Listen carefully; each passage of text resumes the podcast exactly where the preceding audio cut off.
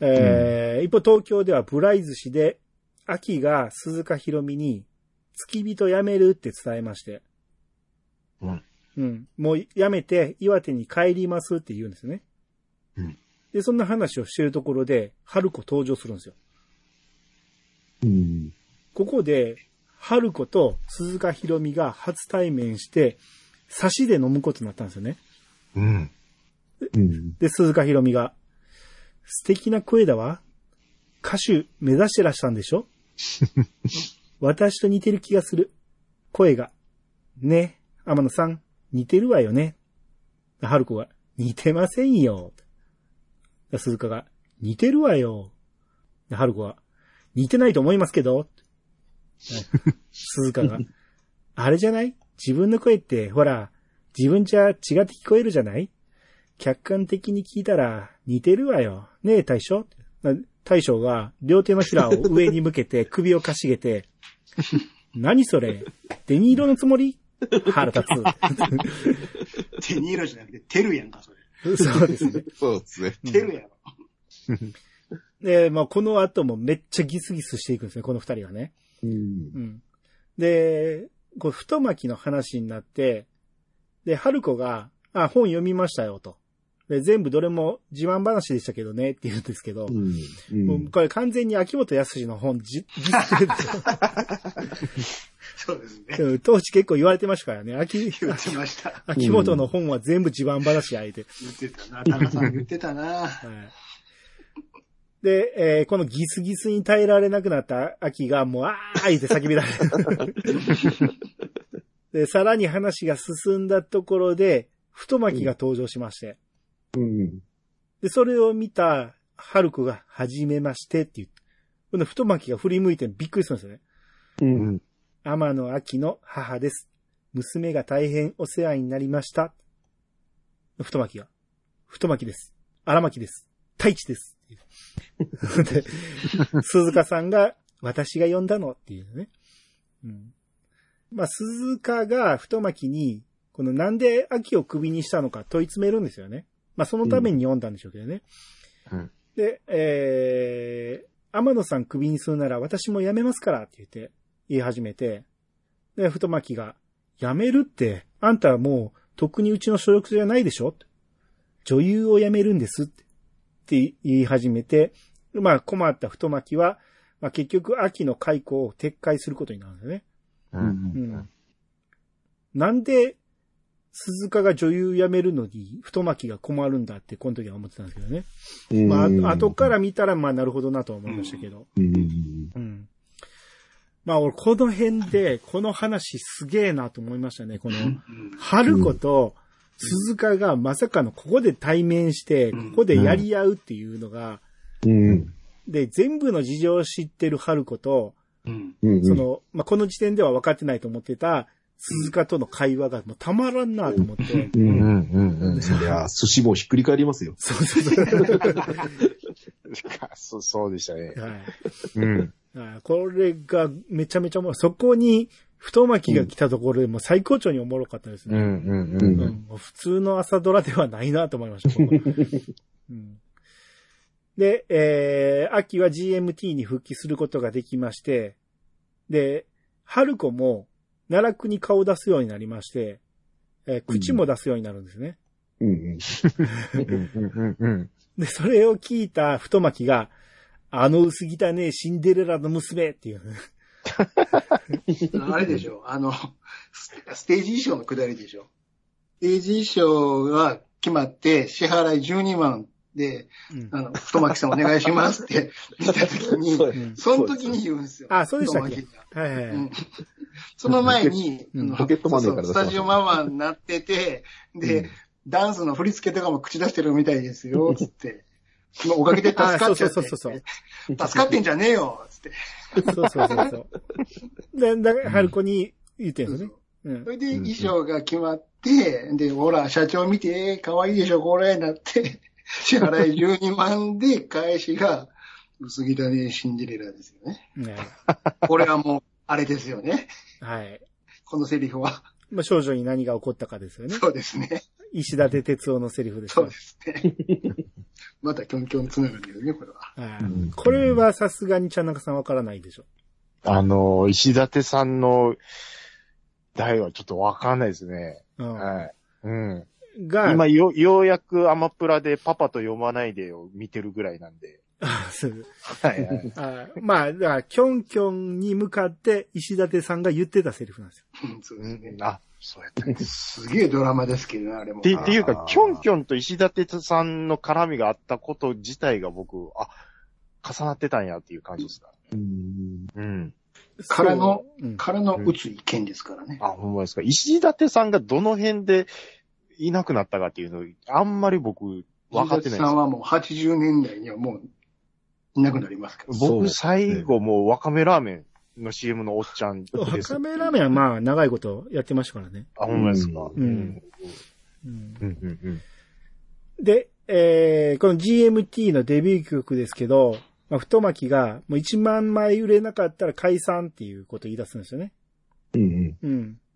まあ、これも AKB とか、あうんの、うんまあこれはもモーニング娘。ん。ですかね。モはい。ームスのパターンのやつですよね。うんうんうん。で、えー、大吉が、その春子を追って東京に出てきまして、で、えー、まあ出てきた大吉に向かって春子がもう古典版に言うんですけど、その時に、大吉がその場におったアンベちゃんに、このウーロンハイ作れって言うんですよね。だから、アンベちゃんが、この焼酎入れるときに、ストップって言ってねって言ったら、次出したらすぐにストップって言うて、ストップ。ほんなら、アンベちゃんが、もう、目薬ほどしか入れてないよって言うんですよね。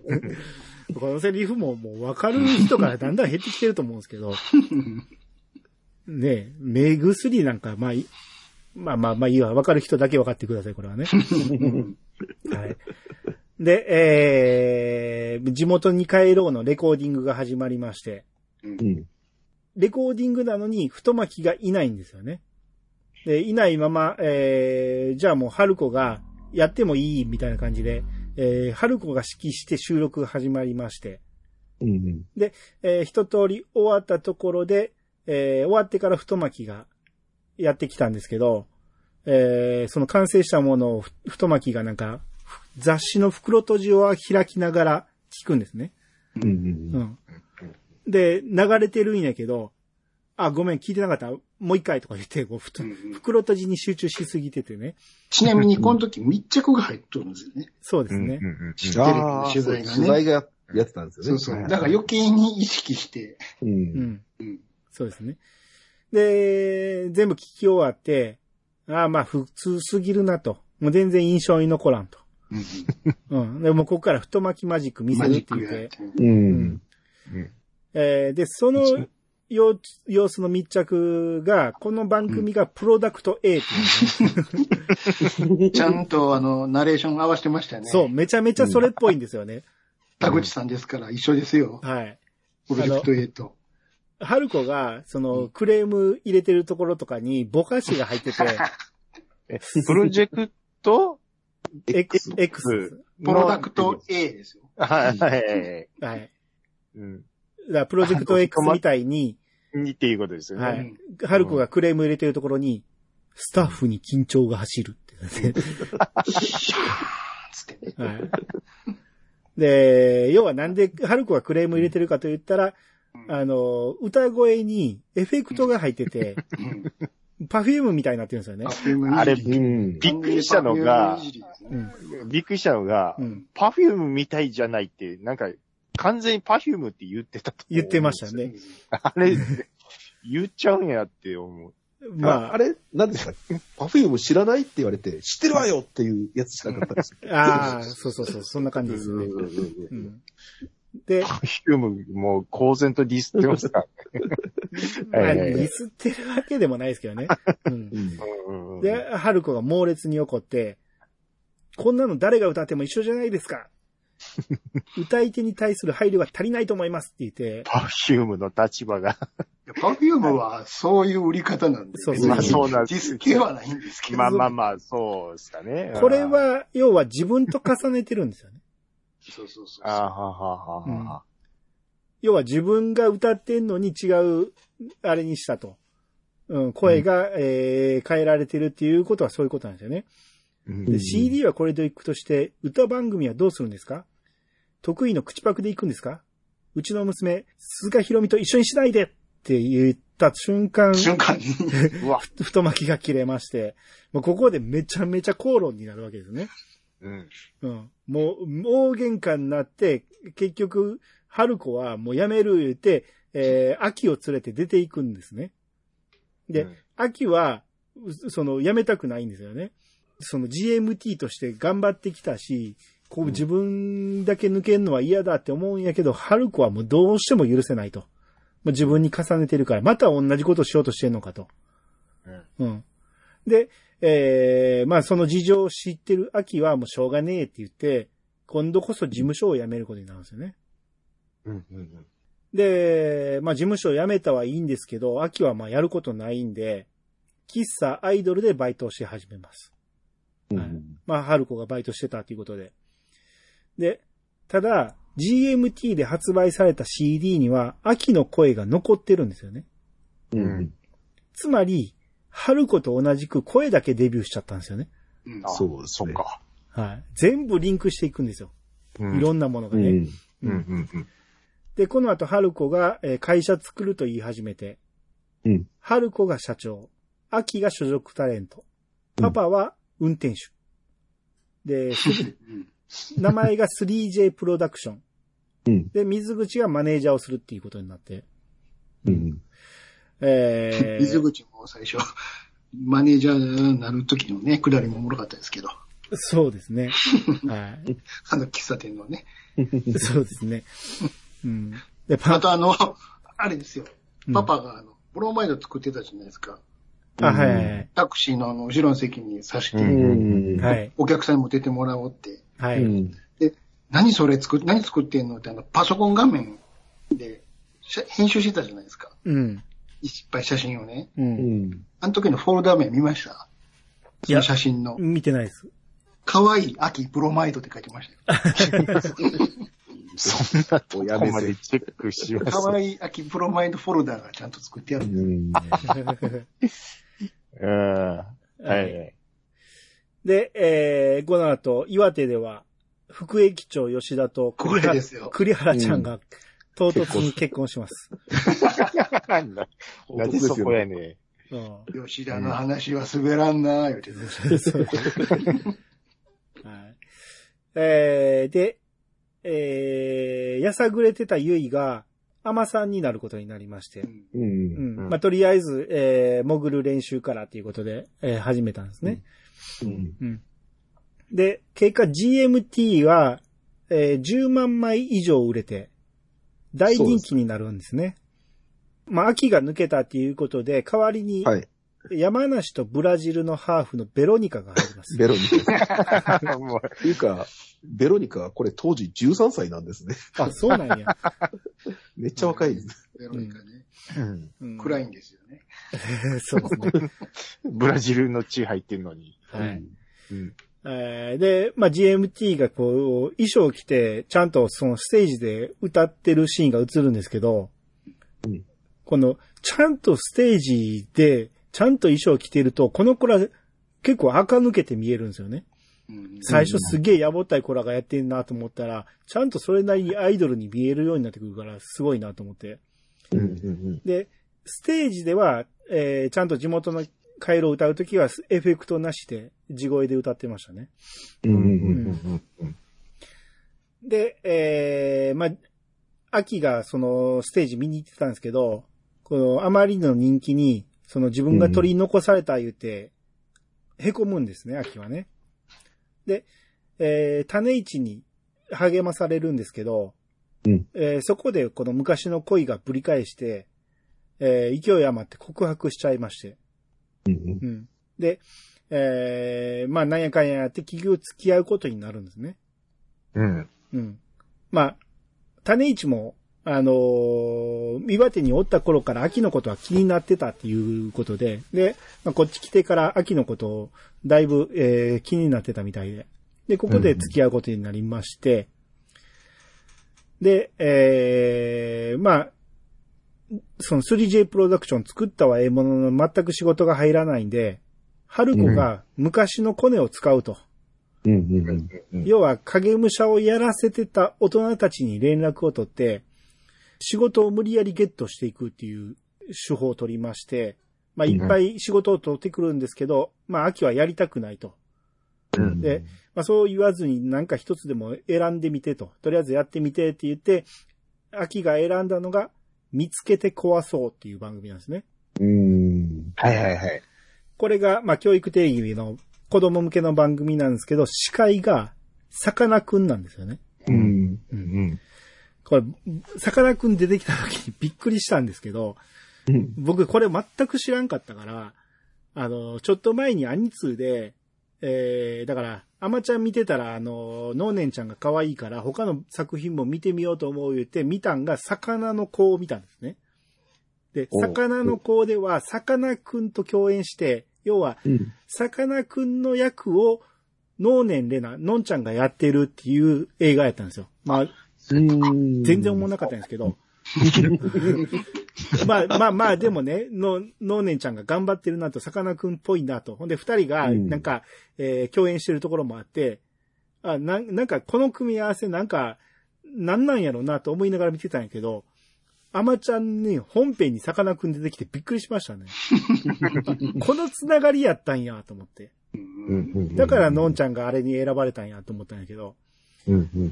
まあ、この、えー番組内番組、えー見つけて壊そうが、えー要は、物を壊して、で、うんそれを、えー逆回転して、また復活するっていう、まあ、そういう番組だったんですね。うん。ううん。ん。まあ、これが大人気になります。はい。で、えー人気でできた秋は CM も決まりまして、うん。えーなんか予備校の CM で受験が恋人っていうことで、うん。えー契約としては、え1年間恋愛禁止を言い渡されまして、うん。もう直前に種市と付き合ってますんで、秋はびっくりするんですよね。言い出せないっていうことで。うん。で、まあ内緒にしていくんですけど、えーまあこの後もドラマの仕事が入ってくるんですが、えー春子は、まあ、ドラマは主役じゃないと受けないって言い始めて、うん。下手でも周りが助けてくれると主役だったら。うん。うん。うん。昔はみんなそうだったって言うんですよね。うん。まあ確かに昔のアイドル映画はみんなそうやったなと思って。周りが上手いから助けられてるけど、うんう。ん、脇で下手くそやったらどうしようもないですからね。うん。で、えー、秋がバラエティに出たら、その帰ってきたら、春子が、ちゃんと品川に拾ってもらった？ちゃんと庄司に筋肉見せてもらった？ちゃんと有吉にあだ名つけてもらったの？ちゃんと竹山に切れてもらった？言うて。まあ当時のあるあるなんでしょうね。うん。うん。はいえー、そんなくだりがあって、秋がテレビで活躍しだしたんで、それを見て、ゆいの母親が連絡してくるんですよね。で、えー、まあ、ゆいの母親曰く、その、夫が倒れて、えー、自信をなくしたと。自分はもし夫がこのまま亡くなったとしたら、私には何も残らないと。この、生きていく自信がない。うん。えー仕事もしてないし。っていうので、家出してしまったと。ううん。で、、上野で一緒に歩いてたのは昔の上司で、仕事を紹介してもらってたって言うんですよね。うん。まあまあ、だから男女の関係はないって、まあ言ってるんですけど、まあほんまかどうかわかんないですけど、言ってまして、その仕事の一つに GMT5 の CM があったんですけど、そこのナレーションをゆいママがやってたって言うんですよね。おーはいはい。うん。まあ、秋はいなかったんですけど、えー、そのナレーションをやってたということで。うん。うん。で、今はもう家族に会いたいと、後悔してるっていうんですね。うん。な、春子が。無理です。逆回転できないもんね。人生は。壊れたら壊れっぱなし。残念でした。ただ、えー心配してるだろうから連絡だけはしなさい言って連絡をすることなんですよね。うんはい。えー、で、この頃夏バッパが東京行くっていう言い始めてて、で、うん。えーまあちょっと前から言ってたんですけど、えー、付き添いに、ゆいに来てくれって言ってたんですよね。で、ゆいは、もう東京行けるっていうことですっげえ楽しみにしてたんですよね。うんうん。うん。ただ、母親が、春子とか秋と会ったっていう連絡が来て、東京行きやめちゃうんですよね。うん。自分を捨てた母親とどんな顔して会ったらいいかわからない言うて。ゆいは、一生ここから出られないんじゃないかって不安になるんですね。こんなこと続いてるんで。うんうん。っていうか、まあ最初は、修学旅行の時に、直前に、その風呂でこけて骨折してしまって東京行けなかったと。うんうん。で、次、秋が夏休み終わって東京に帰るっていうところで、帰ったら、えー、遊びに行こうと思ってたんだけど、行けな、秋は残ったんで行けなくなったと。うん。で、えー水口と東京に、えー車で行くっていう時は直前で見つかってしまったり、秋と二人でバスで家出しようと思った時にはバスがそ袖ヶ浜止まりだったり、うん正式に状況が決まったと思ったら、えー父親が倒れて、うん。で、父親が退院してそろそろ東京行けるとなったら母親失踪して、うん。で、今回夏場アッパーの付き添いで東京行くってなったら、母親が東京にいることが発覚して行けないと。うん。う。うんん。ことごとくね。そう。い一生。一生出られないんじゃないかって思うんだよね。う。うんん。で、まあ、結果、夏バッパの付き添いは大吉が来ることになりまして、うんうん。で、まあ、バッパと大吉が黒川のマンションに来るんですけど、うん。まあ、えー、要は現事務所ですよね、3J プロダクションの。うん。で、ここで大吉と、えー話してるんですけど、もう、ローンは3分の1は終わったと。うん残り20年って話してるんですよね。うん。っていうことは、まあ、10年ぐらい前に買ったってことでしょ？うん。うん。で、前にね、北三陸に黒川永住しようとしてたじゃないですか。してましたね。まあ、向こうで仕事見つけてね。うん。うん。で、それが、まあ、2、3年前やと思うんですよ。でマンション購入して多分ね、7、8年ぐらいなんですよね。うんその当時ね、永住しようとしてたのがね。うん。この不況の中、当時、もうバブル弾けてだいぶ経ってますよ。うん。いくらで売れるかはわからんけど、うん。うん。23、4年もローン残して、うん。岩手で稼いで返済していくつもりやったんか。うん結構なローンですよね。あれだって、うん。東京やからでしょ？すあれ買えるの。ですね。そう。言うて、言うてもね。うん岩手でタクシーどれだけ売り上げが上がるのかな。そうそうそう。初乗りの運賃からしちゃうかなって話。うんやし、東京では個人で稼いでたけど、うん。うん。会社に入ってましたからねそう。北三陸ではね。そうそうそうう。ん。そもそも、どんだけ乗るんや、タクシーっていう。うんあの田舎で。そうそうそうそう。まあ、夏さん曰く、世田谷一等地って言ってたんですよね。うん。で、うんまあ、向かいの表札見ると505号室って言ってるから、まあ少なくとも5階なんですよう。ん。ううんん。で、あの家見てもリビング20畳ぐらいあるんですよね。そうです。めちゃめちゃでかいですよ。タクシーの運転手でこれぐらいのもん買えるんかって、当時から言ってましたけどね。そうそうそう。うん。うん春子は専業主婦っぽかったし。そう。うん。で、さらに、この 3J プロダクションの立ち上げ資金を、黒川の貯金当ててるっていうから、そうなの。うん。うん。え、そん、そんな結構揃えてたよ。なんかいろいろ。そうそうそうそう。ねえ、そんなんいるかっていうような、見せかけだけ会社の、うんねえ。うん。うん。椅子とかもええの買ってたよ。そうそうそう社長、社長の。えー、で、夏パッパがなぜ東京に来たか。この目的の一つに、うん愛でえ男がいるのさ、って言ってて、うんうん。66年の人生の中で、うん。一回だけ道ならぬ恋に溺れたことがあるっていう。道ならぬ。な ら、はいこれが、えー何かというと、北三陸で、うん昭和39年、うんえー当時から言ったら46年前の話ですけど、うん。橋幸夫リサイタルがあったというんですね。う。うんん。うん。当時19歳の天野夏、うん。えーまあ、演じてたのは徳永えりさんですね。はいはいはいはい。が、天の格好で、花束の贈呈に出てきたんですステージ上がってきて。まあうん当時、橋幸夫二十歳ですよ。うんうん。で、橋幸夫は、うん。甘やってて偉いね。お嫁さんにしたいぐらいだっていう。ほんならここで客席から拍手と笑いが起こって、どうでしょう？次の曲は、吉永さゆりさんとデュエットした曲なんですけど、今日はぜひ、なっちゃんと一緒に歌いたいねって言って。うんうん。ほんなら、もうなっちゃんガチガチなんですけど、当時。はいはいはい。もう声震わせながら一緒に歌うんですね。この曲がいつでも夢をなんですすね。そうですね。うんここに出てくるんですよね。そうなんアでマ、アマクラブの朝の呼び出しのあの曲です。す。はい。なぜあの曲になったか、ここでわかるんですね。そうです。だうん。僕はね、前、よく聴く曲で知ってる曲って言ってたんですけど、ここでうん橋幸が出てきて、橋幸夫の歌っていうのを初めて知ったんです。うん。僕もそうでした。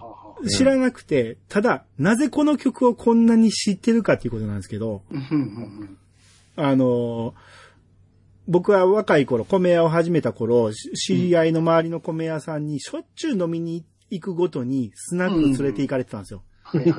しょっちゅうおっさんのいつでも夢を、なるほど。おっさんとおばちゃんのゆいつでも夢を聞かなされてて。まあ、そうでしょうな。興味ないからうんうん。興味ないから曲は聴いてんねんけど、うん歌詞とかも見てないし、誰が歌ってるかも見てなかったんやけど、あなるほど、なるほど。だから誰が歌ってるか知らなくて、しかも、その、声はほぼほぼおっさんとおばちゃんの声声しか聞いてなかった。うん。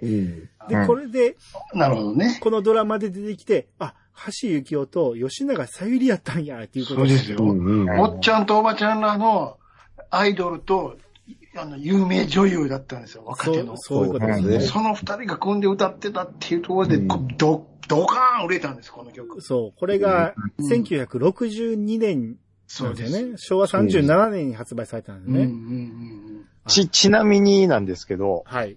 僕もこれ聞いたことあるなーで覚えてたのが、きっかけっていうのが、うん。あの、サントリーのユーロン茶の CM で、はい。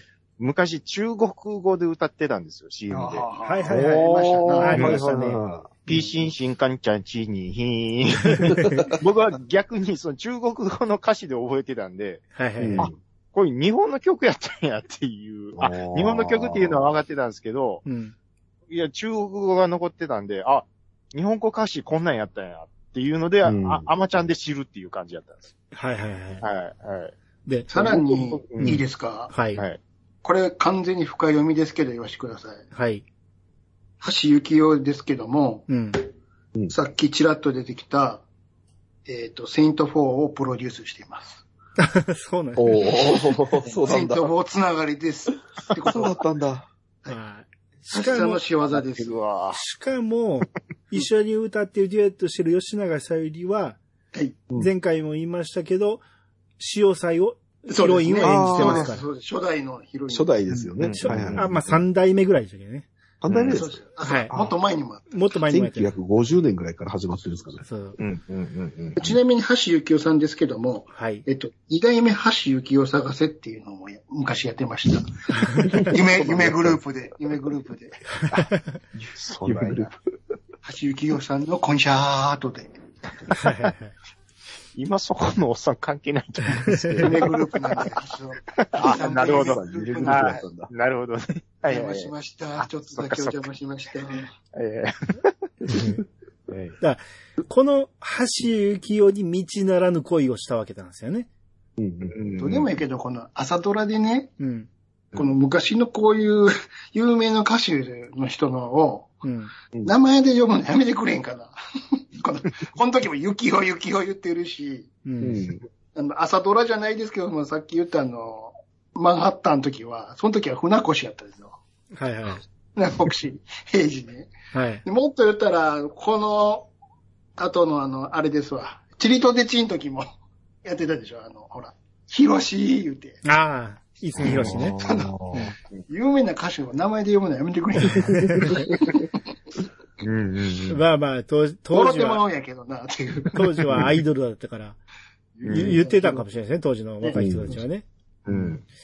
で、この話をう、んその、要は、昔、橋幸夫が北三陸に来たっていう話を、喫茶リアスでもやってるんですよね。うんうん。同じタイミングで。で、うんその、ベンさんがみんなにこれをしてるんやけど、みんなは忘れてて信用しないんですよね。うんううんん。で、ベンさん言うには、えーそれからしばらく、ナツさんはこの辺でアイドルだったって言うんですよね。うん。うんなんとだから、三大揃ってアイドルだったってことなんですよね。そういうことでうんすわ。うんうんで、メガネ会系ババアとか、組合長は、うん橋幸夫が来たこと覚えてないって言うんですよね。うん覚えてなかったですねいや、その割にはアマクラブみんなで歌ってるやんって。うん。あれは曲が好きやから歌ってるだけちゃう。いや、でも歌い続けてるってことでしょ？まあね。当時から。まあね。なんできっかけ忘れんねんと思いますけど、ね うん。この東京では、その話をブライズ氏で話してるんですけど、うん。この店に、えー誰かが入ってきて、でこのタイミングで人が入ってくるっていうことはドラマやから、ドラマやから、もしかしてってなるんですよね。で、それも、中の役者の人たちも、えーってなるんですよね。足音だけ聞こえて、えーってなって、うんえーで、大吉が驚いてるんですよね。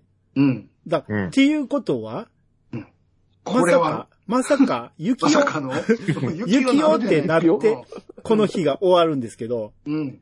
翌日、みんながそっちに注目してると、現れたのが鈴鹿ひろみだったんですよね。うん。え、何？って言って。で、えーまあその話を鈴鹿さんにもするんですが、えー鈴鹿ひろみは橋幸夫と昔共演したことがあると。うん。うんで、この時に黒川が iPad で調べるんですね。うんずっとガラケーが出てたから、ガラケーの時代かと思ったら、もうこの時代 iPad もあるってことなんですね。うん。うん。うん。うんで、えー、潮祭のメモリーに、うんえー、友情出演してたらしいんですよ。うん橋幸夫がね、昔の映画にね。うんうん。で、その時、えー、ゆきさおりさんも出てたと。うんうん、で、えー友情出演してたってことは、秋が、ってことは、オラにとっても友達の友達だなっていうね。だから、鈴鹿さんがね、まあ、友情出演っていうのは、この本来ならこんな小さな役で出てもらうのは申し訳ないけど、えーどうか友情に免じて出てもらえないかっていうのが友情出演っていうことらしくて。うんうん。で、鈴鹿さんが、だけど私、とんでもないことしちゃって、舞台挨拶の時だったかしら。私が先に登壇して、まず、ゆきさおりさん、次に、はしさんを呼び込む段取りだったの。だけど、初めてだから、すっごく緊張して、ゆきさん、はしさん、間違えちゃいけないって、何回も自分に言い聞かせてたの。うんゆきさん、はしさんって。そしたら、ゆきはしおさんって言っちゃったんです。うん。それ以来、はしさんとは会ってません。だから、ごめんなさいって言って、まあまあ、えー、失礼なことしちゃったから紹介できないっていうことなんですけど、うん。なぜここにゆきさおりの名前を出すんやと思ったら、これが言いたいだけなんですよそうです。はい。で、えー、まあ結局、えー、その頼みのつては鈴鹿さんしかいないということで、鈴鹿さんなんとか説得してアポイント取ってくれということで、えーようやくアポイント取ってもらって会えることになりまして、うん。えーどっかのスタジオ行って、な、えー、まあ鈴鹿さん結局来てたんですけど、この歌番組の収録は巻く場合が多いから急いでっていうね。そう、そうなんやと思いますけど、えー要は鈴鹿さんは、この、夏バッパが会いたいって言ってるのに便乗して、昔のことを水に流してつも、流してもらうつもりだったんですね。うん。で、廊下で橋さんに会いまして、えー、橋幸夫出てきた瞬間、バッパが隠れちゃいまして、で、まず鈴鹿博美と橋幸夫が話してんねんけど、橋幸夫がどうも、はじめましてって言って、うん。鈴鹿が、初めてではないんですって言って、まあ、完全に忘れられてるってことなんですね。で、えーもう我慢できずバッパが逃げちゃいまして、それを見た橋幸夫が、なっちゃんなっちゃんだよね。すぐわかる。鈴あ鹿のさんのこと忘れてるのに。ほら、北三陸の天野 なっちゃんだよね。うん。そうだろ？覚えてるやんうん。はい。夏です。一緒に歌ったよね。体育館でさ。いやー、懐かしい。でも変わんないね。は、は、橋さんこそ、いつまでもお若くて、っていう。まあ、こんなくだりがありまして。うん。まあ、ベタ展開ではありますけど、うんえーこれで会いまして、で、この後ちょっと時間あるとか言われて、えー結局、えーブライ寿司に 行きまして、何かあるとブライ寿司なんですけど、うん。こここでさらにカラオケまで出てきて、コンサートですわ。はいここでまた、橋幸夫と夏バッパがデュエットするというね。うん。うん。まあ、夏さんからしたら夢のような時間が過ごせたと。うん。うんメイドの土産ですわ。はい、そうですね。うん。まあ、ちなみにこのいつでも夢をっていうのは映画もあって、うんうん。えー映画も、えー吉永小百合と共演してるんですけど、はい。うん。まあだから、この時に、まあ、潮祭で吉永小百合と共演した、えー浜田光夫っていう人、まあこの人主役なんですけど、うんがいたんですけど、えーこの浜田光夫さんもいいつでも夢をに出てて、でうんこの浜田光夫の母母親役が初井琴恵さんで、うん。はいはいはい。ドーラの役声をしてたんそうですね。全然伝わってないです。伝わってないですね。あの持ってきな、持ってきなのおばあちゃんですよ。40マ秒でした。マ、ママの。40秒でしたくしなの人そうそうそうそう。はいはいはいはい。はい。ですねラピュタのドーラの声をやってた人が映画で出たんですよ。まあ俺最後まで見てないから見れてないんですけど、あ、ここに名前出てるわと思って。うんヤンノスの鏡のおばあちゃまですよ。あ、やってたみたいですね。おーうん。はい。ということで、えードーラの声が聞きたい人は見てみてください。これアマプラにありましたんで。はい。はい。なるほどね。はい。で、えーっと、大吉は、黒川の案内で東京観光をするんで、これ二人っきりでするんですけど、うん。うん。なんか、公園と銭湯を、なんか、はしごしていくんですよね。何々公園行って、何々銭湯行って、何々公園行って、何々ってか、なんかずーっとその繰り返しで、うん。で、その案内がすごく良かったと。で、大吉が感動してて、このモータリゼーションと、この黒川のアドリブ力に負けを認めまして、うん。もう、自分が春子にしたプロポーズはもう撤回するとでっ。かいです。はいはい。うん弱いな。うんで、それを聞いて、えー黒川が安心するんですね。ああ、よかった、言うて。もう決闘も視野に入れてたと。はいはいはい。そういう展開になると思ってた、言ったら、大吉が、それで公園ばっかり連れてったのかって言うて、なはいっていう。で、隠してた武器いっぱい懐から出してきて、じゃらじゃら出てきましたね。せたわ。いやー、話のわかる人でよかった、言うて言うてて。パカ出てきましたね。思い出した。はいえー結局、えー夏と大吉が、まあ、帰るっていうことになりまして、うん。そのタイミングでゆいママがやってきまして、うん。えーまあ、春子が呼んだんですけど、うんえー連れて帰ってあげてっていうことになって。うんまあ、夏も最初はびっくりして、ちょっと大丈夫かってなんねんけど、まあ、ゆいママが覚悟を決めてるからっていうことで、うんで、これで連れて帰ることになりまして、あで、そういえば、はい。大吉さん、正宗さんの呼び方が、まさ、最初正宗くんだったけど、うん今、正宗さんになってますよね。あ、そうでした。マサって呼ぶって言ってなかったっけ？そ、それでね、マサって呼ぶようになったんじゃないですかね。うんああ、のそう。タクシー回してくれって言った時に、正宗さん、タクシー回してくれって言ってたような気がする。ああ、はいはいはいあもう。はいはいもう尊敬してるってことですね。そうです。はい。あ、すいません。はい。で、えー、まあ、岩手では、その大吉が帰るっていうので連絡してたんやけど、まあ、ゆいまま連れて帰るっていうことを、大吉が吉田に伝えちゃったんですよね。ほんなら吉田がみんな集めちゃったんですね。うんでみんなおるところにゆいママが登場したもんやから、うんゆいがブチギレしちゃうんですよね。うんうんまあ、この時も、えらい白真の演技でしたけど、うんうん。うん。えーめちゃめちゃ切れまくって、切れて切れて、で、外に出た、ゆいが一人で外に出たところでもう落ち込んでるんですけど、えー秋からシャメールが来まして、うん。その社メールに添付されてたのが種市の変顔だったんですね。うんう。ん。で、続いて種市からも社メールが来て、そこは秋の変顔が添付されてて。で、うんまあ、それ見て、ゆいが笑っちゃうんですね。うん。で、その直後、ゆいからも変顔の写メが秋に届くんですけど、うん。うん。そのメールの本文に、秋ちゃん、逆回転してよって書いてるんですよね。う。ん。うん。はい。まあ、こういう使い方をするんですね。で、逆回転をね。うん。はいうん。うん。えー、だから、あっこでブチ切れたのもいつものゆいで、本心とはまたちょっと違うんだろうなっていうのはわかるんだよね。うん。うん。うん。はい。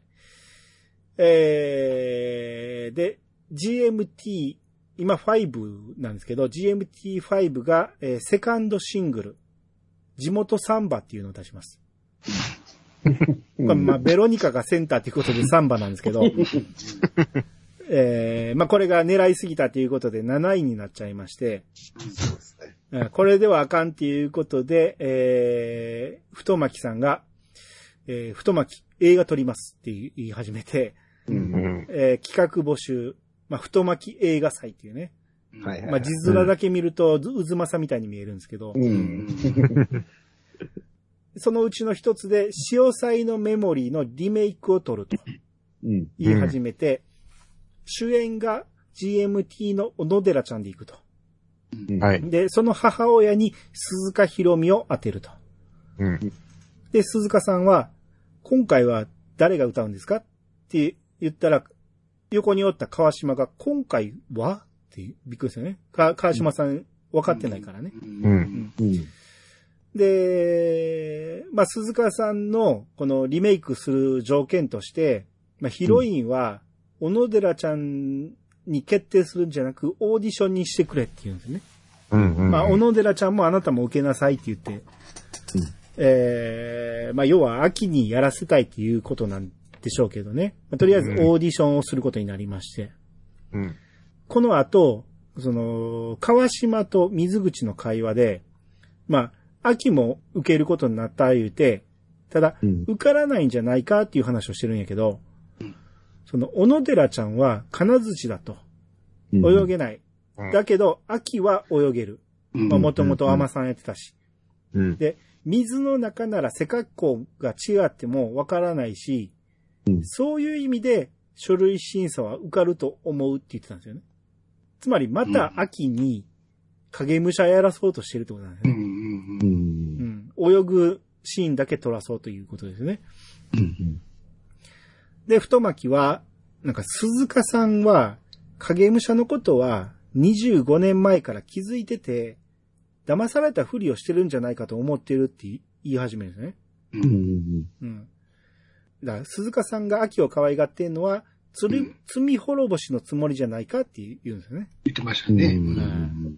まあでも、秋が春子の娘だと気づいたのはだいぶ後だと思いますけどね。うん。う。うんん。その前から気づいてるわけないんで、まあまあまあ、この辺はいいとして。ちなみにこの頃、水口にも、あの、秋が彼氏できたってのバレるんですよね。あ、うんそうですね。で、うん。え、誰？板前？板前じゃない？あ、板前かつって。すぐバレる。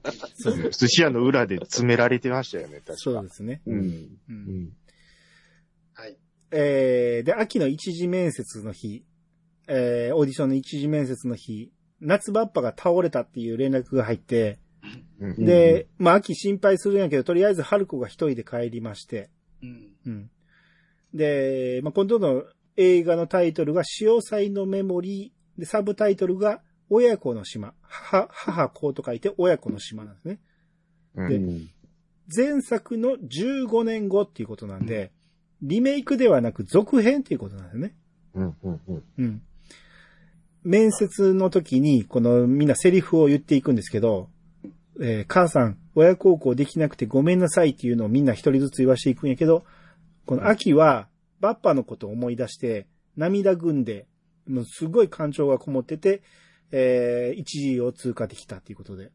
うんん。うん。うん。で、まあ、まあ、倒れたバッパですけど、えー手術は成功しましてうん、で、えーまあ、春子はしばらく岩手に残ると。うんうん。えーまあ、自分はバッパのこと、母親のことは全然理解してない、知らないと。えーで、ありがとうって言われたこともないから、ここで看護して、ありがとうを聞いてみたいっていう、まあそういう理由で残ることになったんだよね。うん。あと、ここ、ここであの、水口が種市に土下座するんですよ。手引いてくれって。ああ、ありましたね。この通りだう。んあきちゃんから手引いてくれっつって。はい。うん。うん。で一般男性、一般男性、一言ってました、ね。般賛成 言ってました、言ってました。めっちゃ詰めててましたよね。はい。一般男性、一般男性、一般賛成つって。うん。うん。はいうんはい。うんえー、で、ブライズ氏の大将、梅さん曰く、この鈴鹿と太巻きは今も付き合ってて、同棲してるはずだって言うんですよね。うん。なんか、ここも小出しにいろいろ分かっていく感じでね。うん。うん。で、二次審査、オーディション二次審査で、秋の演技に、秋が演技してるんやけど、太巻きがそれを見て昔の春子と重ねてしまうんですよね。うん。うん。で、この後、えー、誰にするっていう会議の時に、太巻きはずっと、秋のことを天野春子って言っちゃうんですよね。うん。うんうん。で、この周りに、えー、秋がいいんじゃないかっていう意見がいっぱい出て、で、太巻きも反対できなくて、えー、結果二次審査も合格したと。うん。うん。で、この後、秋の家で、えー、種市と二人っきりになるっていうシーンがありまして、ね。ううん。母親は岩手行ってるし、父親も出かけていいないんで、うんうん。うん。この間にイチャつきたいということで、そうですね恋愛禁止されてるから、まあ、ん家がいいだろうということになって連れて行きまして、うん。で、えーまあいろいろありましたけど、キスしようとするんですよね。うん。で、ただキスしたいんやけど、種市がめちゃめちゃ緊張してて、うんで、秋が水の中だと思ったらどうですかって言ったら、種市が、ああ、そうだなってなって、うん。首をコキコキし始める。空気に逃がしてましたね。それ見て秋が笑っちゃうんですよね。う。うんん。で、その瞬間秋のお腹がなって、うん。で、じゃあ腹減ってるならなんか作ろうってなって、種市がなんか卵焼きを最近覚えたということで、うん。ううんん。寿司屋で焼けるようになったっていうことで、ね。うん。まあ、ホットケーキみたいななんか卵焼き焼いてましたけどう、ん。うん。なんか40分ぐらいかけて作る言ってたけど、腹減ってんねんから普通の卵焼きでええやんけって思 いいですよ、そこは。はいそれ作ってると、えー、水口水と口が来るんですよね。うんあのうん、春子の連絡を受けて、そう今すぐばバレちゃったんですね家戻って、つって。そうそうそうん。う。水口と春、えー、黒川が入ってきて、うん。けまあ、結局、えー未遂で終わったんですね。終わったと。うん。はいうん。で、えー、最終審査の時に、うんえー結局残ったんが、小野寺ちゃんと秋の二人で。はいで、えー、まあ、小野寺ちゃんで撮ると、どうしても影武者が必要だと、泳げないんで。う。うんん。また同じことを繰り返すことになるっていうことで、えー、で、太巻きが、その、言うん秋がですよ。言うんですよ。そうそうそう。うん。え、そその時言うんですよね。事務所の社長としては。うん。あれ？違うんですか？あそこ、そこでそこメモってないんで言ってくれていい？え？事務所の社長としてはうん、小野寺を押したいんやけども、うん。うん。うん。でも商売になりきれない、もう一人の自分が天野を押したがってると。そうですね。うん。で、天野秋で映画を撮れ。うん。でうん天野秋を吹き替えにしたら、もうまた公開するぞってはいはいはい。言うんですよ。うん。うん。で、さらに、秋が初めて本気取りの時にウニを一個だけ取ったあの動画を太巻きが見て、あ、見ながらね、そうそうそう。はいうん。で、まあそれが、これ、これ見たら切なくなっちゃって、つって。そうそうそうそうう。ん。ううん。んで、結果、秋が主役に決まるってことでね。うん。はい。でちなみに、ごめんなさい。細かいことですけど、この時にももう一度、水口は種市に詰め寄ってますね。で、ね、先輩が、俺は100万倍の男になるって言って。なんだ100万倍の男って、バーカ そうですね。この、この頃水口がなかなか、ちょっと尖ってますね。あと、ダニチがどんどんバカになっていく。そうそうですね。はい。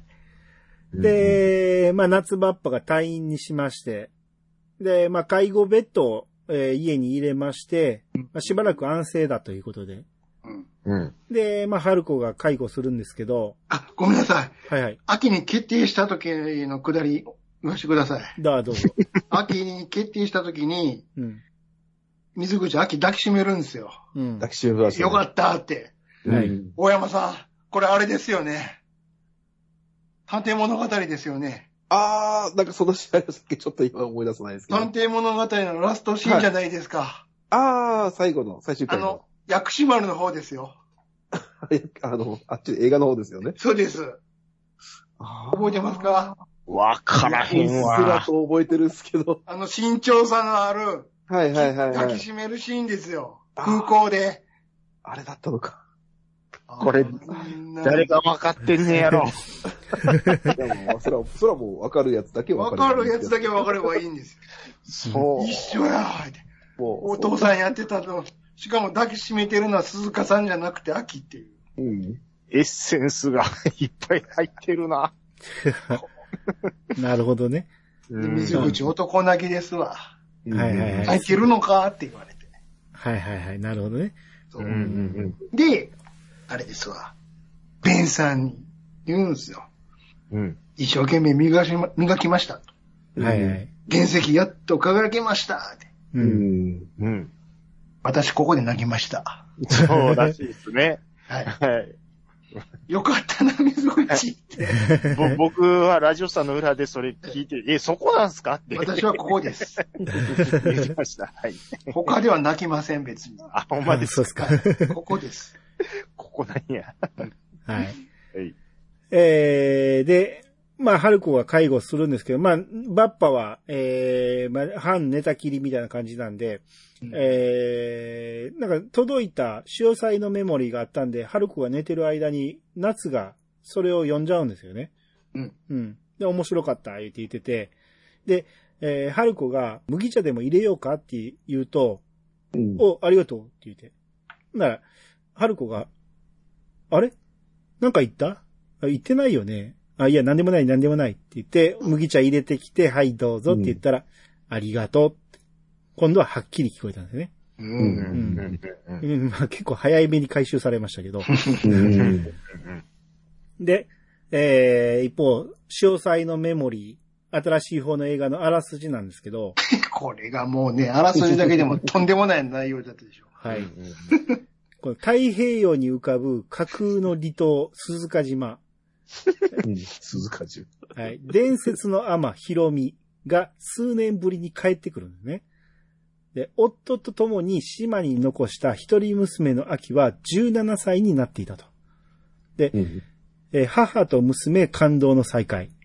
えーひろみの夫、しんすけは、えーすでに山火事で命を落としたというと。うん。えーさらに、数々の不幸が二人に襲いかかる。夫の残した借金、村人の噂話、必要な嫌がらせ、60年に一度の巨大台風、120年に一度の大飢饉、4年に一度の盆踊り、知らんがな。鈴鹿島の大噴火。えー突然現れるイカ釣り船の漁師トシヤ。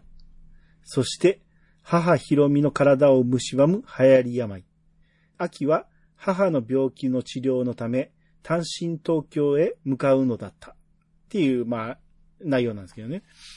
うんで、えー、まあ、練習するんやけど、秋がなかなかうまく演技ができなくて、だ鈴鹿さんが、じゃあ一緒に暮らしましょうって言い始めて、うん。実生活でも母と子になりましょうって言い出して、うん。てっきり鈴鹿の家に秋が行くんかと思ったら黒川の家に来るんですよね。うん。秋の実家の方に来まして、親子合宿だって言い始めて、で、えー、鈴鹿さんも早朝から特製ジュースを言うて、鈴鹿スペシャルね。はい。声が出るようになるわよって言って、うんうん飲んだ瞬間、あーって言うんですけどね。飲んだら。うん。はい。えー、で、なんか愛の告白のシーンがあるっていうことでうん、ここでキスシーンがあると。台本のとがきには、むさぼるような、えーむさぼるような接吻っていうのね。うん。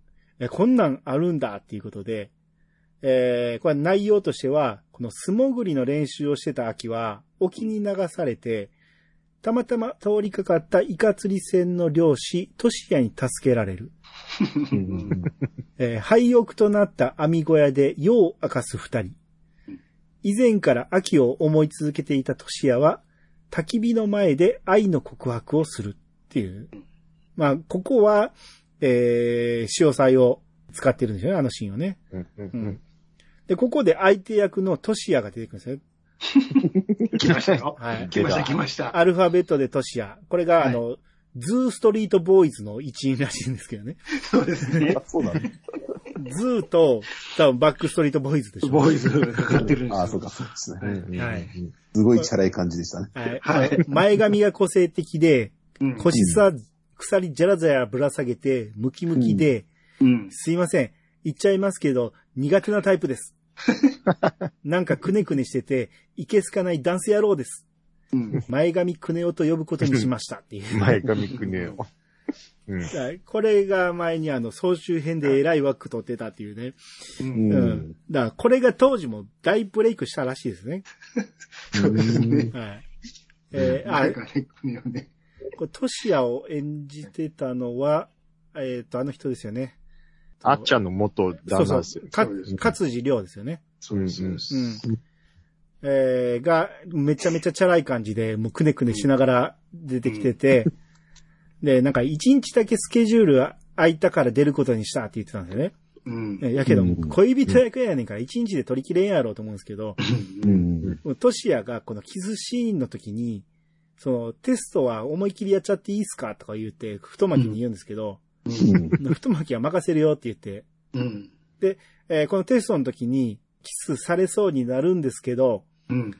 えー種市がなんかもう邪魔しに入ってきたんですよね。うん。ううん。ん。で、結局ここは未遂に終わりまして、うん。で、一旦休憩取って、で、次本番ってなった時に、うん。まあ、秋はもうファーストキスやから、うん。めっちゃ嫌やってんけど、もう、やっと決心して、えー仕事やしって、おもう、心決めて、えー撮影場所に向かうんですけど、トシヤが、その自分の中高生のファンのために、キスはやりたくないって言い始めるんですよね。NG ですよね。そう。いや、テストの時やろうとしたじゃないですか、ビューって言うんやけど、うんいやいや、とかいう感じで。うん、結局、だから、テストでやって本番ではやらないっていうことをやりたかったんでしょうね。う。うんん。うん。で、結局こ、このシーンはカメラの角度でごまかして、やってないけどやってるように見せるっていうね。何この、この時にあの、すげえ嫌な顔してたから、あの、おじいちゃんの入れ歯臭いの顔してるからってそう。言ってましたねた。わ。水口が言ってましたね。誰がポリデントやね。はいはいはい。で、この後、えー、秋あがこの後ね、そうそうそう。はい種市の職場に行きまして、うんうんうんで、寿司屋の裏手で、ね。はい、キスは結局せんかったと。ううんん。で、うん。ここで種市に秋からキスします。うんう。ん。ただこれもカメラの角度でごまかされてごまかしてましたね いい具合にごまかされてましたね。そう、はい、映ってませんでしたね。そうですね。うんアイドル映画っぽいですね。はい。うん。はい。で、映画のシーンで、鈴鹿さんと秋が、えー、天の格好で歩くシーンがあったんですけど、まあそこで、えー、秋が、なんか、鈴鹿の歩き方に夏場っぱ見た、見てだ言って言うんですけど、うん。まあ、鈴鹿は、えー、夏さんを参考にしたから、えーそう見えたなら嬉しいって言うんですよね。う。うんうんあの人かっこよかったっていう感じでね。うん。で、えー、岩手では、夏が動けるようになってきたんで、春子が、その夏場っぱに、携帯電話を買ってあげるんですね。うんううん。ん。うん。でたまには親孝行させてよって言うんですよね。まあ、うん夏は嫌がってたんやけど、まあ買ってあげると。うんで、このタイミングで秋は撮影で、親孝行できなくてごめんなっていうね。まあ、この辺もリンクさせてきましたね。うん。うんで、ここで映画の公開日が決まります。うん2011年3月5日に公開が決まりまして、うん主題歌が天野秋フィーチャリング GMT& アメジョっていう、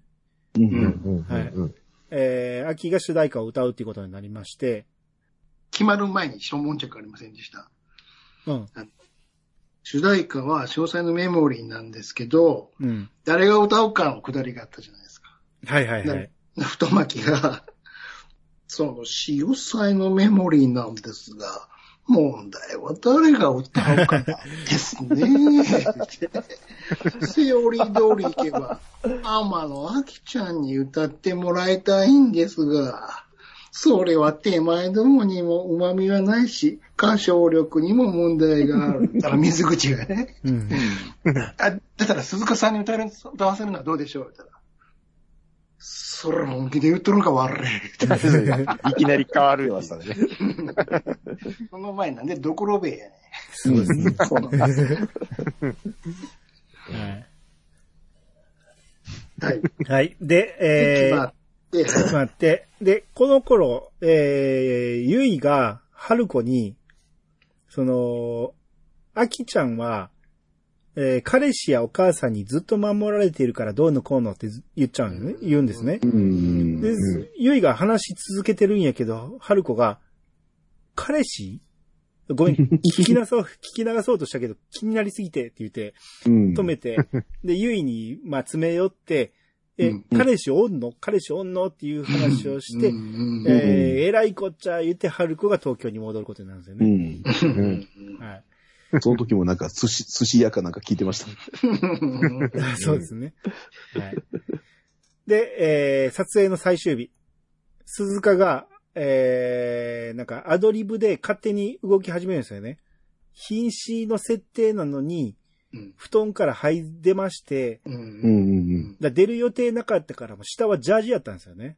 うんうんうんでもうパンしてカメラ逃げてとか言って、な全然台本と違う芝居芝居をやり出したよね。そうそうそうう。ん。うんで、鈴鹿さんがもう急に予定にないのに、タンスの引き出し開けたりして、うんだからもうそこも予定になかったから中小道具とか入ってるんですよね。うんうんで、構わず鈴鹿さん中からなんか汚い布を出すんですけど、うん鈴鹿さんが、この先辛いことがあったら、これで涙拭きなさいっていう。大気だ。はい。うん夏場っぱの。はい。うん。うんそうだから、秋が東京に出るときに、夏場っぱから、北の天って書いた手ぬぐいをもらってて、うん、で、その時も、その辛いことあったらこれで涙拭きなさいって言われて涙を拭こうとしてたんですよね。うんで今でねえ言うて言ってたんですけど、この映画の撮影中も秋がこれに感極まって涙を流して拭こうとするんですよね。なら、今でねえバカ、東京在行ってからだって鈴鹿さんがセリフで言って、うんえー、親子が抱き合うっていうラストのシーンなんですよね。うん。うん。うん。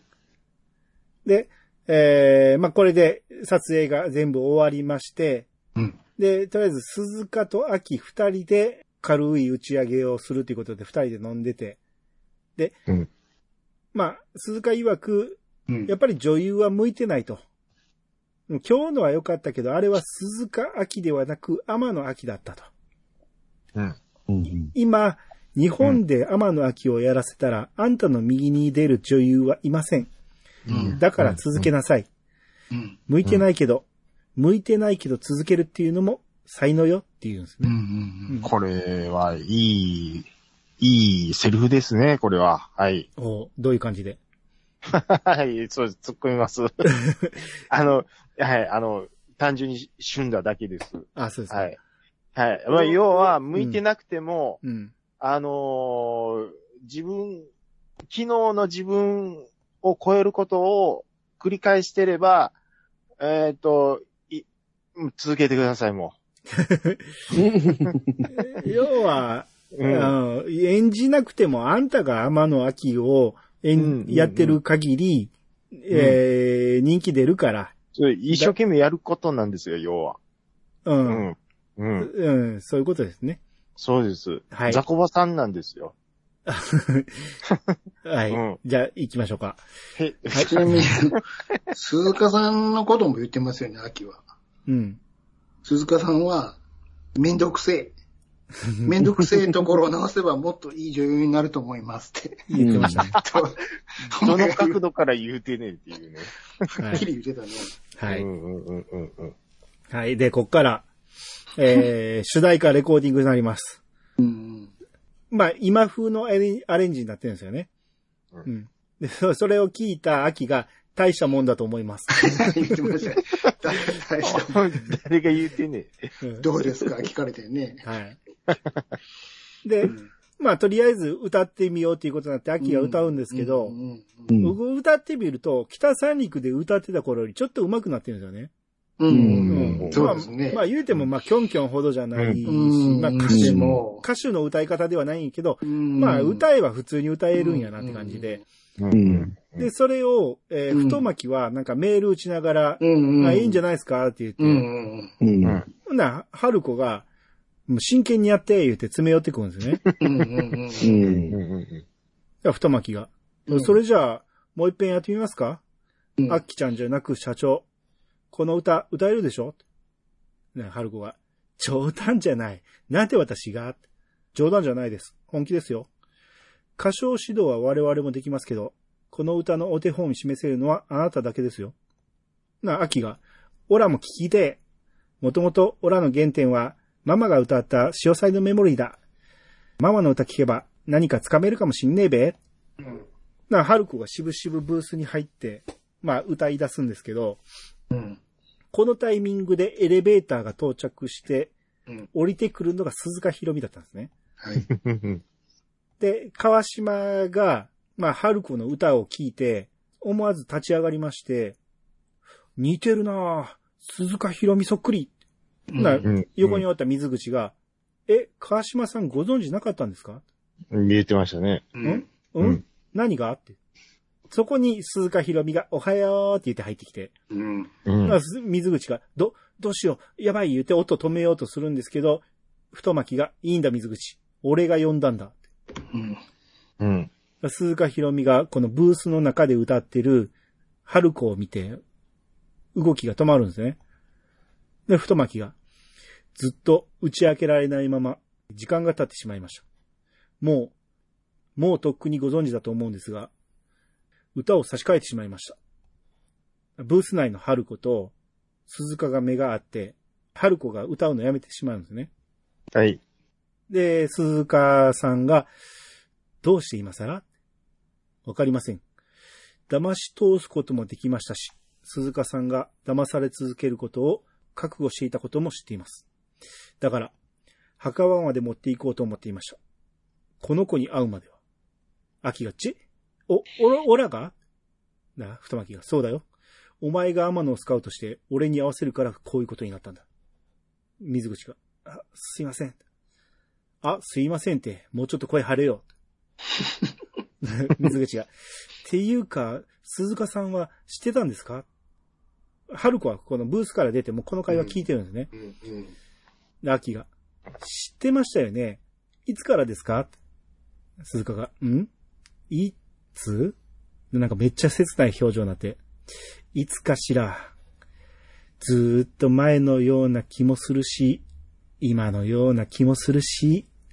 で、そこに、えー、春子が出てきて、鈴鹿さんがい春子を指さして、うんあー、私だ言って春子に近づいてうん。ごめんなさいね。私のせいで表舞台に出られなかったんですよね。ごめんなさいって言って頭下げて。ほんなら、春子が、やめてください。そんなんじゃないですから。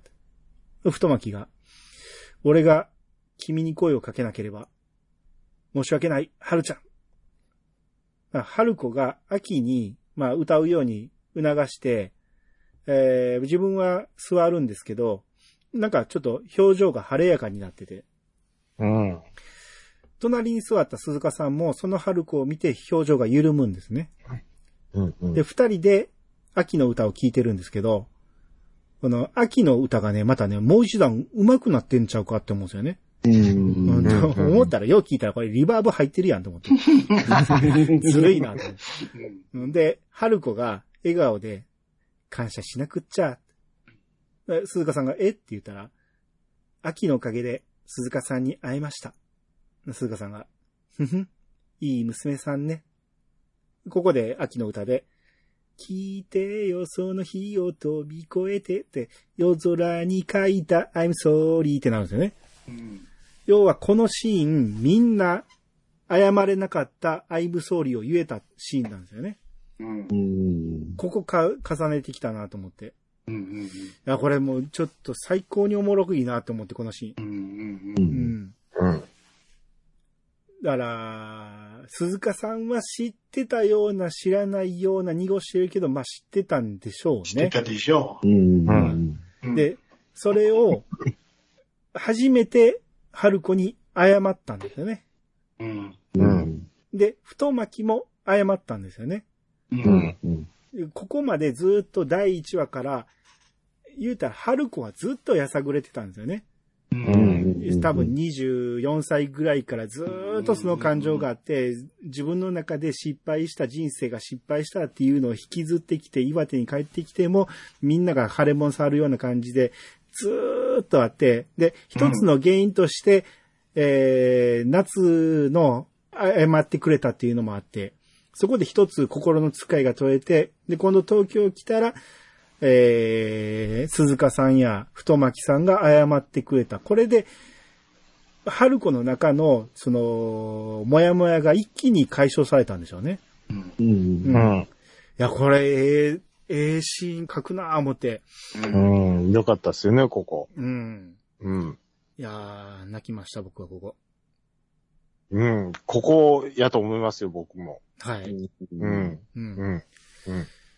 で、えー、この試写会があるんですけど、もう試写会見ながら、太巻さんがボロボロ泣いてるんですね。号泣しましたうん。うね。ん。うん。う。うんんえー、この後 CD が発売になりますうんうん。秋とゆいが電話で話してるんですけど、秋がゆいにチケットを送ったって言うんですよね。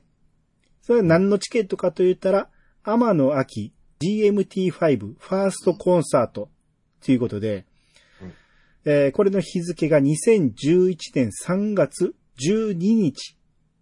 うん。東京。はい、東京エドシアターって出るんですね。この前の映画の風切りが3月5日やって、その時には気づかなかったんやけど、今回、うん。あ、そういえば、そうですよ。2011年やん。そうですよ。3月12日、3.11翌日やんってなるんだよね。うん。そうなんですよ。これまあうん見てる方にも気づかせるようにここクローズアップしてたから、うん。みんな気づいてくださいねっていうシーンですようね。ん。うん。うん。うん。はい。えー、鈴鹿ひろみが、この後、3J プロダクションに移籍したいって言って、言ってくるんですよね。う。うんん。だから、春子が、太巻さんはご存知なんですか？って聞いたら、いいんです、彼は。夫としてはいいけど、仕事のパートナーとしては、とっくに切れてるの。もう無理って言って。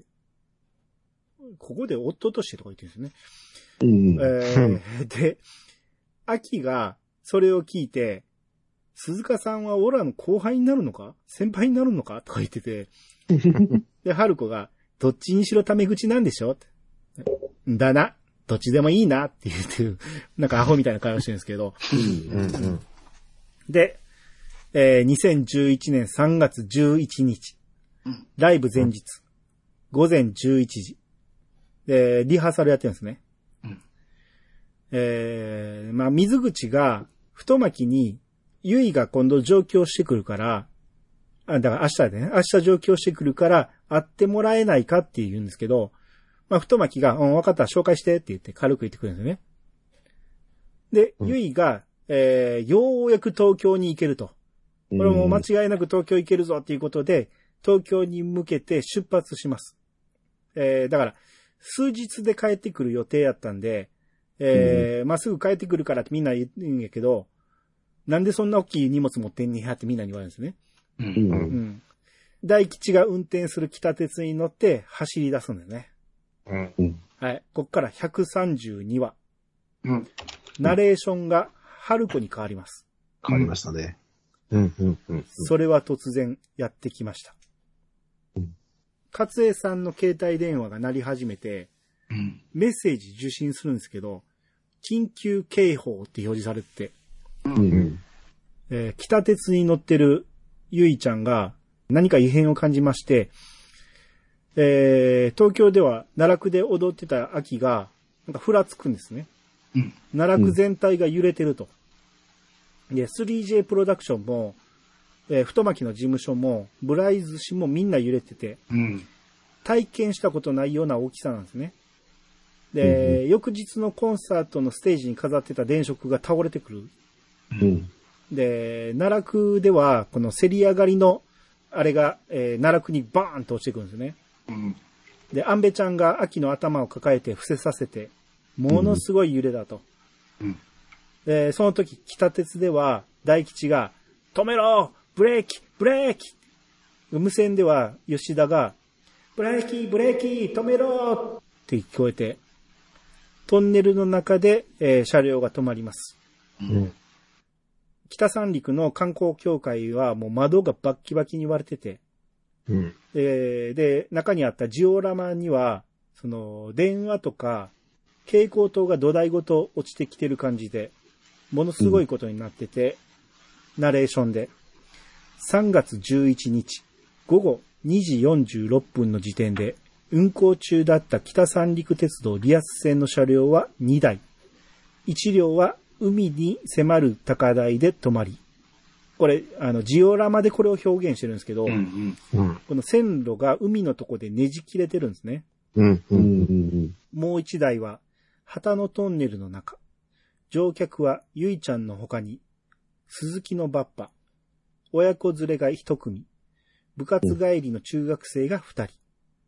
大吉がこの親子連れに声かけてて、で、その後床に座り込んでるゆいに、ゆいちゃん、大丈夫か？ってゆいが、何これ？わかんねえ。ごめんな、ゆいちゃん。仙台さ、何時に着けばいいんだっけ ?5 時半。大吉とかゆいが、えー携帯で電話かけるんですけど、全然繋がらないんですね。で、ナレーションで、大吉さんやゆいちゃんも、事態が飲み込めず、ただ暗いトンネルの中で、呆然としていました。もう GMT は東京ではみんな無事で、えー、まあ秋からゆいに電話かけてみるけど、全然繋がらないんですね。うん。で、そのトンネルの中で止まってる車両で、えー、なんかもう余震が続いてるんで、まあみんな不安がってまして、大吉が、えー、ただいま大きな地震がありました。あの、ご心配ねぐ。状況が分かり次第、あの、改めて、言ったら、無線で、吉田が、津波津波が来ます大津波警報発令避難しますジオラマで津波が街を飲み込んでいくっていうところを表現してて、この、まあ、水のところが青いガラスかなんかで作ってあったんで、それが割れて街に破片が乗っかってるっていう表現になってるんですよね。うん。いや、これ、これ放送されたんが多分震災、東日本大震災の2年後ぐらいなんで、う。うんん。実際の映像を使うのはまずいとなって、ジオラマで表現したんでしょうけど、うん。だ1話から使われてたあのジオラマを多分このために置いてたんやなっていうので、ここでわかるんですよね。うん。やっぱ、見たくないですもんね。うん。朝ドラって、あうの、ん戦争の表現が多くて、戦争は、その、B29 が攻めてくるとかうん、爆弾を落とす映像をよく使いますけど、うん。それは別に使っても忘れないようにっていうので通用すんねんけど、うん。被災者が、まあ、まだ、まだっていうか、その、記憶に新しい時期浅いですからね。うん。やっぱりこれを見せるよりはっていうことで、これを考えたんでしょ？ジオラマで表現するっていうのはね。うん。で、13時53分。えーこの東京エイドシアターの事務所にみんな集まってテレビを見てるんですよね。ナレーションで。うん映画か何か見てえだな。とても現実に起こっていることとは思えませんでした。周りのみんなも、嘘とか、何これ、なんでとか、とりあえず声に出すものの、気持ちが追いついていなくて。これ、太巻きが、天野、お前の実家海沿いだろって言う。それ言われた秋は、ちょっと身動き一つ取れない感じで、パニックになってて。でそこでアンベちゃんが、玉葉さ、電話してみっぺで、秋も、夏バッパに、えー電話してみるんですけど、混戦してて全然繋がらないんですよね。うん。で、16時30分。まあ、約2時間後ぐらいですね。えー大吉が、えー皆さん、あの、ご存知の通り、北鉄はディーゼル車ですから、停電はしません。燃料もたっぷり積んであります。暖房もあるし、トイレもあるし。えーだ、この親子連れの子供が腹減ったって言うんですけど、そこで、えー鈴木のバッパがゆべしをくれて、えー受け取った大吉が、ゆべしもあります。ナレーションで、救助は来ない。いつまで待っても拉致は開かない。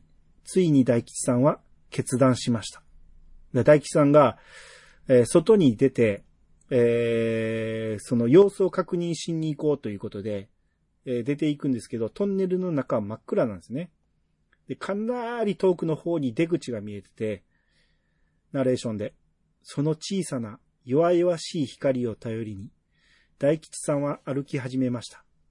そう、懐中電灯を持って歩いてたんですけど、まあ全然頼りなかったんで、ほんなら北鉄の車両のヘッドライトがついたんですよね。で、これで明かりを照らしてくれたっていうことで。うんそれはええんやけど、誰がつけたんやと思ったんです うん。ワンマンですからね、これね。で、あれ、もう一人乗ってませんでしたっけ？ブレーキで指示してた子、うん、運転手がいいるはずよ。うん。ああ、でも、オラが運転するとか言ってたはずやし、でも、ブレーキっつって指示しなかったっけ？そうそうああ、そっか大吉。さん、運転してなかったんで。うんああ、そっかそっか。うんううんん。うん。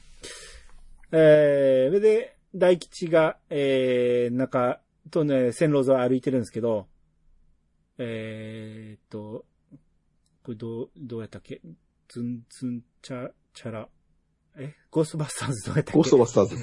えーゴーストバスター。そうそうそう、イントロから歌い出したんです。うん。ズズズンズンチャズン 急に、急に言おうとまた出てこへんな。トゥットゥクトゥクトゥトゥトゥトゥトゥでしょそう。うんうんうんうんずずあ、まあ、とにかくゴーストバスターズって一人で、この、歌いながら勇気振り絞って歩いていくんですね。で、やっと出口のとこまで来て、あたりを見回して、足が止まるんですね。で、大吉の息が荒くなって、で、大吉の背後からゆいゆいがついてきてて、うんうん大吉は前を向いたまま、見るなゆいちゃん、見ではダメだ大大吉の横まで来て、ゆいが立ち止まって、ゆいは無表情なんですけど、うんごめん。もう遅い。で、えー、その前に広がっている光景は線路がもう瓦礫で覆われてる感じで、うん。ナレーションで。そこで二人が見た光景は言葉にできるものではありませんでした。もう大吉が泣き崩れてる感じで。ただ一つ言えるのは、あの時ブレーキをかけなければ、二人はその光景を見ることすら叶わなかったということ。もう一台も高台に停車した、えー停車したため、津波の被害を逃れました。それは後に奇跡の車両と呼ばれ、復興のシンボルになったそうです。で、夜の7時半、えー、まあ、エイドシアターでは、その、小野寺ちゃん、えー、宮城なんでね、えー、小野寺ちゃんの母親の安否を、えー確認しようということでみんな残ってて、で、まあ、だ震源地が宮城やっていう情報入ってたから、うん。えーとりあえず安否を確認するまでっていう感じでみんな残ってて、な、アンベちゃんが、ほら、沈んでてもしょうがないよ。みんな食べっぺって言って、えー鍋持ってきまして、でキャンちゃんが、あ、豚汁？でアンベちゃんが、あ、豆ぶの方がいがったですか？しおりっていうあの埼玉の子が、いや、豚汁の方が好きなんだけどね。でも、なんか今は、豆ぶ食べて、文句言いたかった。でキャンちゃんが、甘いとか、しょっぱいとかね。佐賀の子が、安倍ちゃんといえば、豆ぶやもんね。ドラえもんのドラ焼きみたいなもんたい。な、安倍ちゃんが、豆ぶはポケットに入りません。ナレーションで、安倍ちゃんのちょっと的外れなツッコミで、数時間ぶりに笑顔が戻りました。まんべちゃんが、あーって、ポケットのま、ポケットから、なんか手出したら豆ぶのグッズを持ってて、まーぺーぶー言うて。で、その直後、仙台の小野寺ちゃんの母親、石田ひかりですね、の無事が分かりまして、まあ、太巻が言うには、明日のイベントは延期だと。中止じゃなくて延期だっていうんですね。うん。で、その後、やっと、秋とゆいが電話がつながりまして、えー、ゆいは線路を歩いている状態で、えー、避難所に向かってまして、で、ゆいが、ごめんね。明日行けなくなっちゃった。で秋が、いいって。延期になったし、中止でもなく延期だから、必ずやるから、おいでよ。で、ゆいが、中止だよ。え？延期じゃなくて中止。もう行けない。怖くて行けない。あきちゃんが来てよ。道がなくなってたの。線路が途中で終わってたの。ごめん、電池切れそう。って言って電話切りました。うん。うん。結局、だから、ゆいは、このうん。タイミングででも、行けなかったっていうことで、う。うんん。しかもこの生死に関わるような出来事にあっちゃったんで、もう怖くて出れないと。うん。う。うんん。もう怖くていけないっていうことになるんですよね。うん。うん。はい。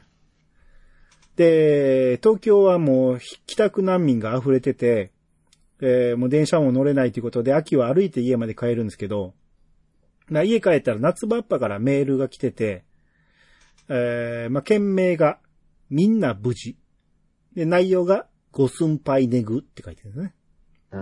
まあ、それだけ書いてたということで、うんえー翌日、えーまあ、大吉の車で、えー大吉と吉田とストーブが話してるんですけど、大吉が、とにかく列車走らせるぞ。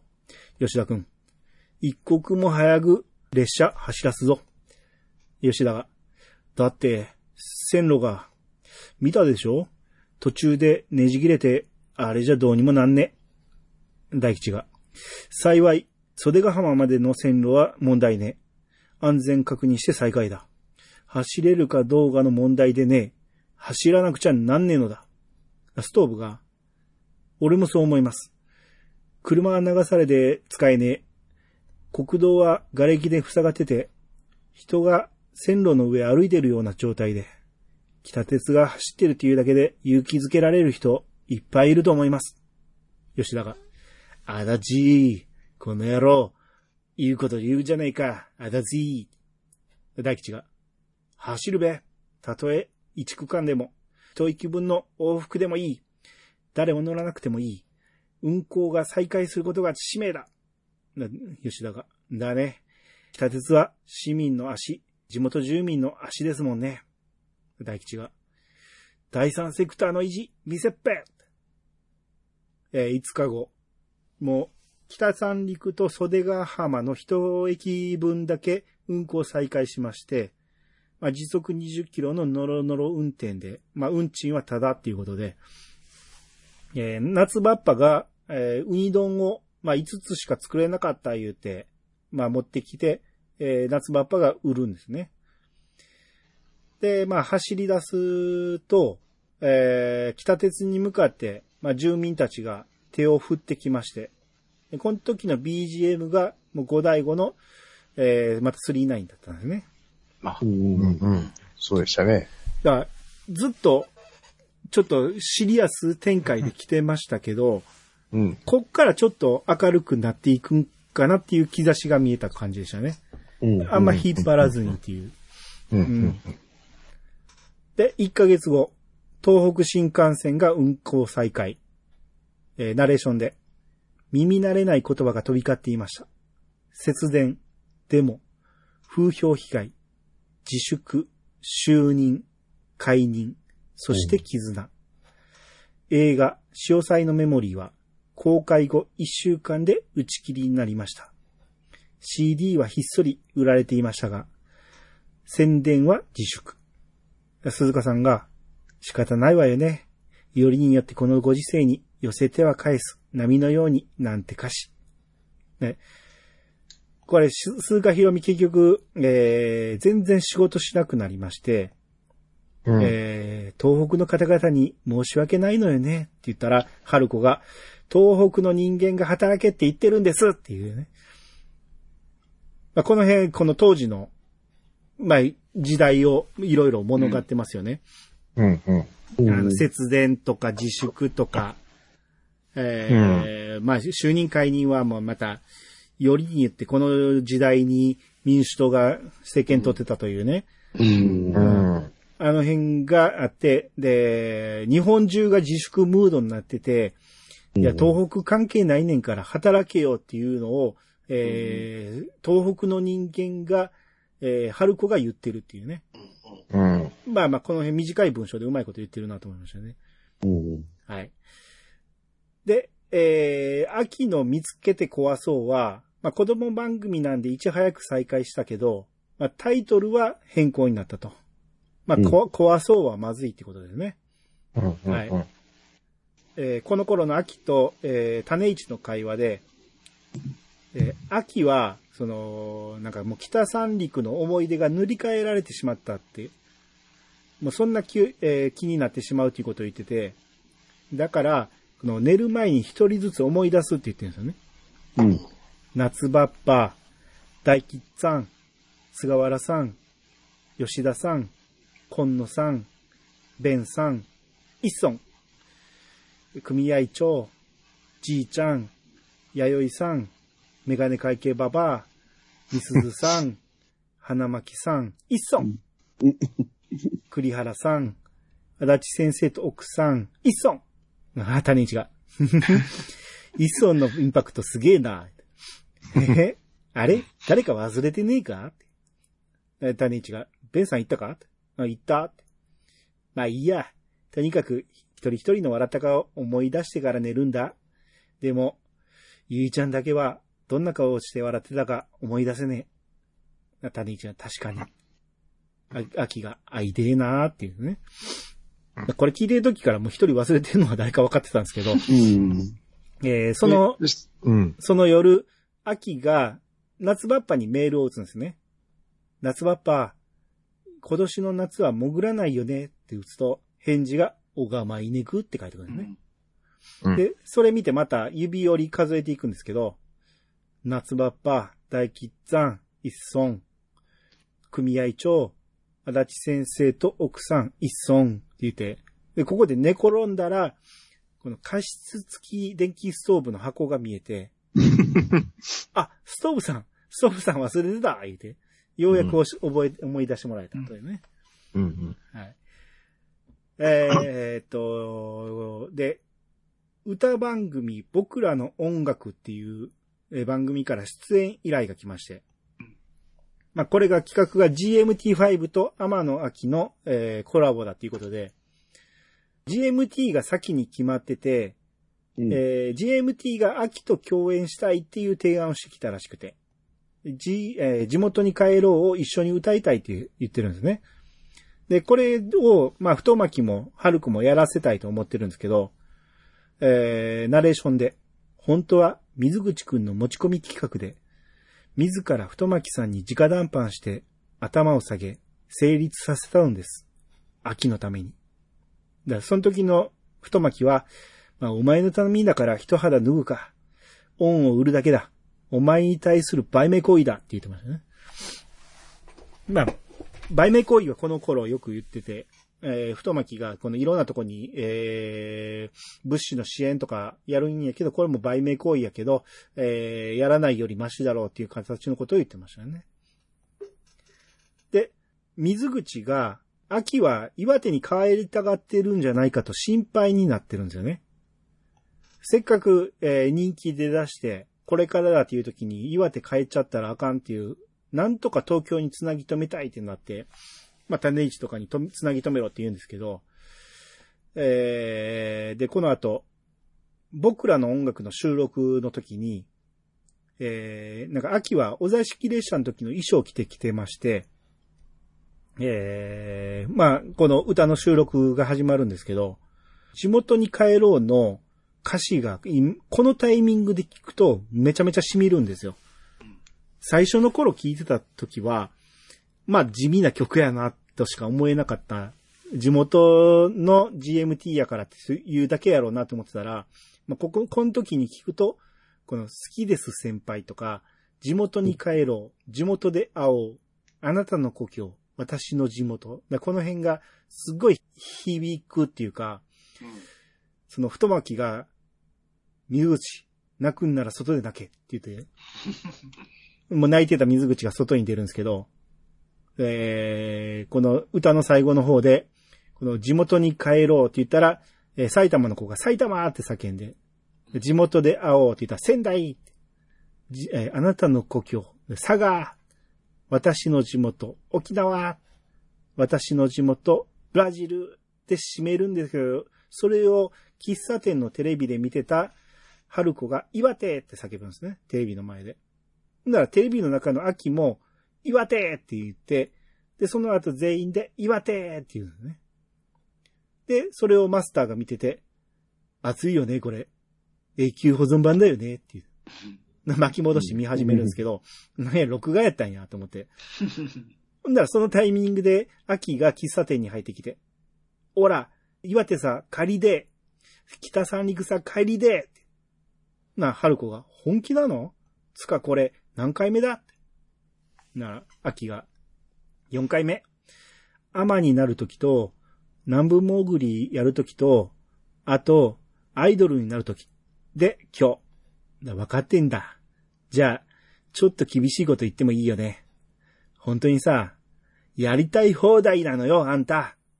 しかも、全部中途半端。アマも潜水士もアイドルも、普通はね、次のチャンスに向けて踏ん張るの。ここで諦めたら B 級アイドル止まりよ。秋が。諦めるわけじゃねえんだ。ただ、今は、お芝居度が、歌度がよりも気になることがあって。何が気になってるのよ。言ってみなさい、自分の口で。夏バッパのことだ。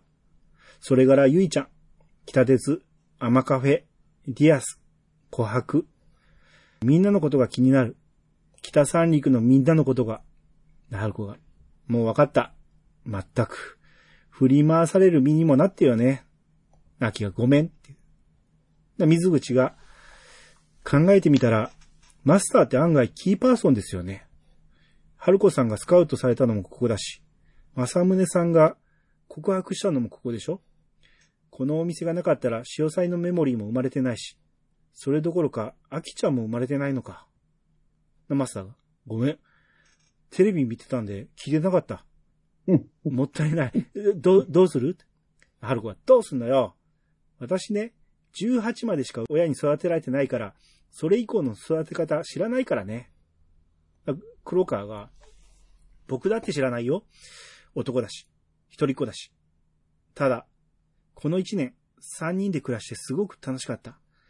その前に離婚して、一人の時間が長かったから余計にそう思ったのかもしれない。うん、楽しかった。秋が。オラも今までで一番楽しかった。黒川が、ありがとう。春子が、ほっこりしないでよね、勝手に。何この空気。最終回？冗談じゃないわよ。人生はまだまだ続くのよ。どうせ言っても聞かないんでしょ好きにしなさい。秋が、ママはどうすんの？東京に残るよね？な、春子が、いや、ちょっと待って。え？今回は当然一緒に行く気で、だから今こんなに不機嫌なんだけど。な秋が、いいよ、ついてこなくて。つうか、来ねえでけろ。せっかく二人より戻ったんだし、それに、鈴鹿さんのことも心配だ。あの人、震災以降パッとしねえべ。回想シーンで、えー、鈴鹿が、えー、監督に、その静か御前の台本を見せて、これ大丈夫かしら？私の心は揺れているっていうセリフ、震災を連想させるんじゃないかしら？監督が、考えすぎですよ、鈴鹿さん。ちなみにこの監督、えー古川寛治さんという方で、えー、マイヤーガレン時の、えー、笠巻さんですね。ああ笠やんでしたあ。ね。はいはいはいはい。そうですね。はい。はい。一瞬だけ出てきましたけど。うん。で、春子。ネジ職人のね。そうですね。はい。はい。で、春子が、えー、改装終わってか、春子が、いいの？ママ東京に残ってもいいの？秋が。そうしたいんだべ。なあ、春子がうなずいて。じゃあ好きにしろ。なんつって。今度はオラが背中を押す番だな。社長、鈴鹿さんのこと、よろすぐ頼みます。こき使ってもいいから、元の大女優に戻してげろ。あ、春子が。ちょ、ちょっと、なんか言ってよ、ちょっと。黒川が。僕たち、より戻したんだね、言うて泣いてるんですね。どこに感動してんのよ、まったく。何それ、台無し。で、秋が、えー水口にお世話になりましたって言ったら、水口がもう目を合わさずに、お疲れっていうね。で、えー、秋が、えー、いろいろ挨拶回りをして、で、一年半ぶりに北三陸へ帰るんですね。